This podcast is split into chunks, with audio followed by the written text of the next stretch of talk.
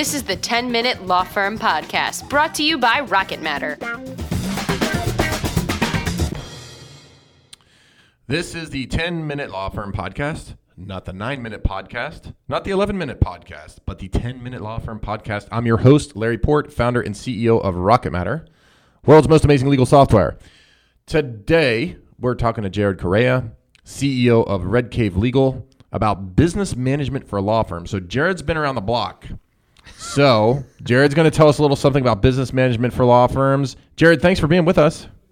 Thank you. Been around the block. Wow. I don't know how I feel about that.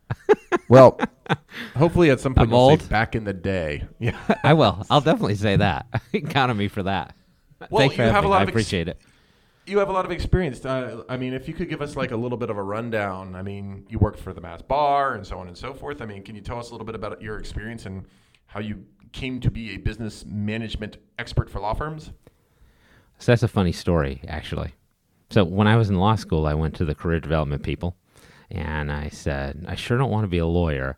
What I want to do instead is be a consultant to lawyers and law firms. And they were like, that's the dumbest idea ever. And basically walked me out of the room laughing at me, which may be a typical response from career services law, firm, uh, law schools. I don't know. Um, so I started uh, leaving the legal practice after having practiced in solo and small law firms for about four years, five years. Went to work for the Massachusetts Bar Association as their publications attorney, which meant that I ran everything's publication related at the bar. And then I joined the Massachusetts Law Office Management Assistance Program. I think less than a year into the founding of that program. Worked there for about eight years, essentially for the state Supreme Court of Massachusetts. And then for the last two years, I've been running my own uh, consulting firm for lawyers, and that's Red Cave Law Firm Consulting. So that's uh, well, it's a lot of experience. Um, maybe not been around the block, but you know, um, I've but- three quarters of the way around. Yes. well, uh, so um, all right. So in your travels, well, maybe I should stop saying things like that. no, that's fine. It's, been a long journey. okay. So, well, what do you what do you see is like usually the most glaring issue affecting small law firms when you work with them? Oh, I think like it's totally organizational on almost every level. Like when I was working for the state bar and when I was working for the state Supreme Court in Massachusetts, um, so many people got into trouble in terms of ethics and managing their practice because they weren't organized. They missed a deadline. They didn't calendar anything. They forgot to call their clients, like basic, basic stuff. And now that I run a private consulting firm where I can work with fewer people, the work I do is less transactional, more in depth. I see that lawyers have a problem with organization across almost everything they do, frankly. Not just the basic stuff that clients see or that affect clients, but nobody has workflows in place. Nobody's using data to analyze situations. Um, law firms are run by like the lawyer's seat of their pants, basically, consistently. And that's the only thing that's consistent about law firm management that I've seen in the solo and small firm world. So, one of the things I try to do is get lawyers more organized, get them to think more deeply about how they run their practices, and then put some actual systems in place. And part two of that is often the difficult part for lawyers. So, get the systems in place, which I think they can do, and then actually follow them and not break off what you plan to do on a whim, which happens a lot too. No, well, it, that's very common. Like, it, it's one thing to go and organize your house, but then like a week later, like everything's in the wrong place again. Yes. Right. So, um, how do you how do you like uh, what techniques do you use to try and get people to commit to the changes that they've made? Yeah, and I don't I don't think I, I'm a rocket scientist or anything as as far as this is concerned. Like I'm not breaking any new ground, but I just try to make sure people have accountability. So I'll use a project management system with the lawyers I work with to kind of list out what I think are the main issues they should work with over like the coming year or two years, for example. And then we'll have a call, at least one call every month to make sure things are moving forward. And I try to put hard due dates on things. And then I try not to leave it at that. Like I keep a running list of things we've done versus things that we're going to do. And I make sure that I check in on the things that we said we were going to do and to see whether or not they're actually following through on that. For example, I'll tell people like, you want to have a document disposition clause in your fee agreement. So if you want to get rid of your client files, you can do it without having to contact like every single client you've ever had. And then I'll follow up and say, hey, did you actually do that? And did you also add to your fee agreement some of the other clauses we talked about?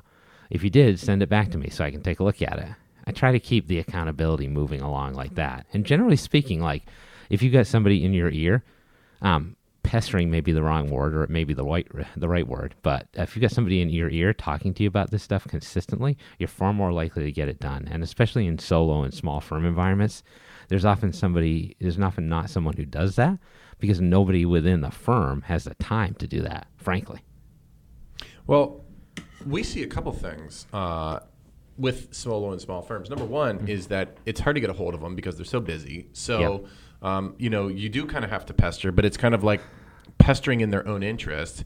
And the other t- thing is that a lot of times the support staff is um, like afraid to disappoint the attorney. Yes. So they won't do anything or, or, take initiative because they're afraid the attorney will not like it. Yep. And like things that should take a week end up taking three months. Absolutely. Have you seen this kind of stuff? That's a great point, actually. And one thing I try to do is I always try to involve the support staff along with the attorneys to make sure that everybody's on the same page.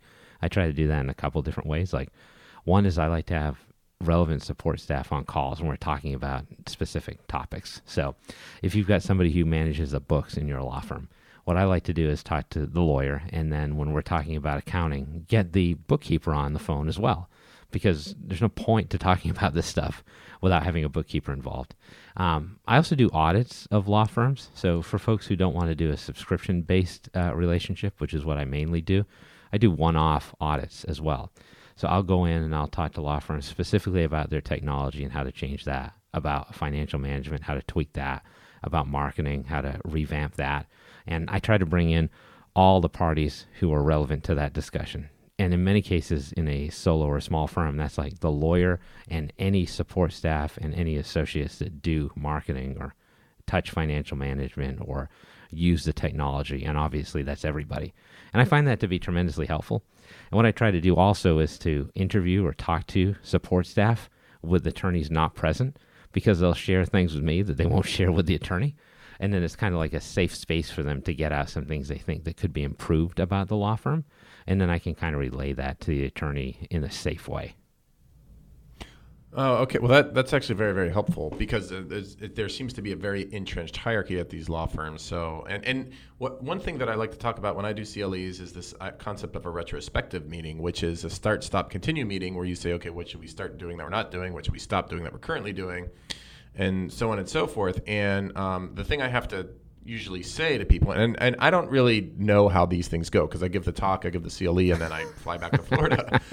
but um, you know the, the, the thing I like to stress is that you do need your receptionist involved. You do need your uh, paralegals involved because a lot of times these you have a broken intake process, and you will never know this, but the people that are working there will know this. So it's important to get their feedback for sure. Oh, totally. And I don't I don't think law firms do that generally. And I'm not a hierarchy guy.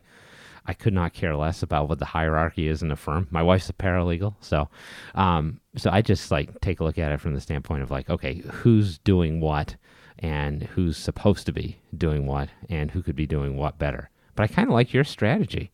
Tell people what to do and then fly back to Florida. I could do that. Could I fly back to yeah. Disney World or something? That'd be great. Well, sometimes you're flying back in the middle of a hurricane, which is not so cool. All right, yeah. But, I'll pass um, on that. But a lot of times it's uh, it's nice to return to Florida. Um, and one thing, other thing is that you know, so you're talking a lot about their organizational stuff and how they get in trouble.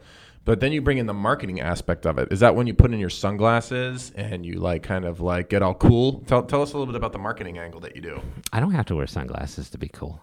Um, wow, very good. Basically, basically, I try to get like the major organizational issues out of the way first. So if there's like a trust accounting issue that needs to be solved, we'll hit that first. Or if somebody's got like a decrepit server that's going to blow out in like two weeks, we try to get that solved first. But generally speaking, right, that's done. Because then you can market that we no longer have our decrepit server. Exactly. We're, we're technology forward. We blew up our server or we got a new one. now we're on the cloud, people. Have you heard about the cloud? Um, but yeah, generally speaking, the firms I talk to about marketing have like their organizational aspects in a neat row. And so then we can talk about all right, you've got systems in place now you have room to take on new clients or to focus more on marketing. And what I mostly do is two things. I try to advise people about marketing options that they have. So it's kind of a strategy session that I run. And sometimes if it's a subscription based thing. It's a continuing strategy session that I run. So here are the campaigns we're focused on right now.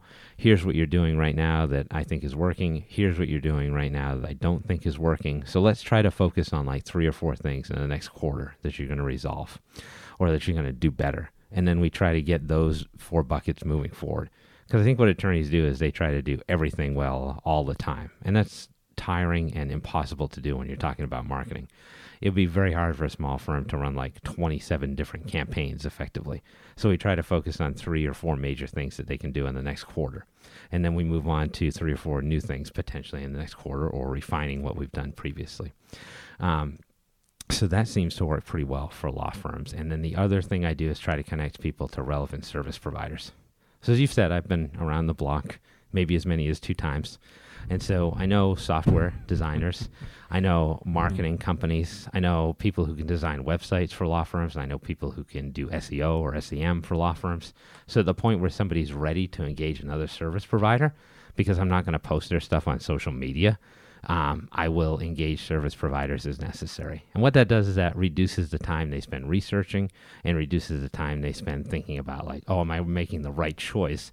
And then they get paralyzed and they never do anything. So I kind of push them over the hump in some ways as well. That's good. That's really good stuff. I mean, I think it's important for law firms to take a, at least an audit of some of that stuff. I've been in firms where they like, okay, we're spending three grand a month on internet advertising. They never change their ads. They never take a look at it. You know, they Yeah. and it's a shame. You know, they need to kind of be on top of that stuff and, and, and embrace the fact that it's an iterative process. Yeah. Yeah. Well, whether I'm doing it formally or informally, I try to audit the law firm like within the first hour or two that I'm talking to them. And I've been doing this long enough that I can like issue spot pretty quickly. And that's, I think, tr- that's tremendously effective for me and I hope for the law firms as well. Great. Jared, uh, we've gone a little bit over 10 minutes, so I apologize to everybody out there who had their stopwatch going. Sorry. But Jared, thank it was well, it was you've been around the block so many times that we couldn't just represent this in 10 minutes. So Jared, thank you so much for being with us today. Really appreciate it. If they if anybody has any questions for you, how should they get in touch with you? Oh, thanks. Yeah. Um, Red Cave Legal is the website, R E D C A V E L E G A L dot com. And then you can see all the stuff I do from there. Pricing's right on the website and everything. Thanks, Larry. Oh, thank you. All right. Take care, everybody. In the next episode of the 10 Minute Law Firm podcast, it's Shark Week. Take care, everyone. This is the 10 Minute Law Firm Podcast. Be sure to subscribe and don't forget to rate and review so we can keep bringing you awesome content.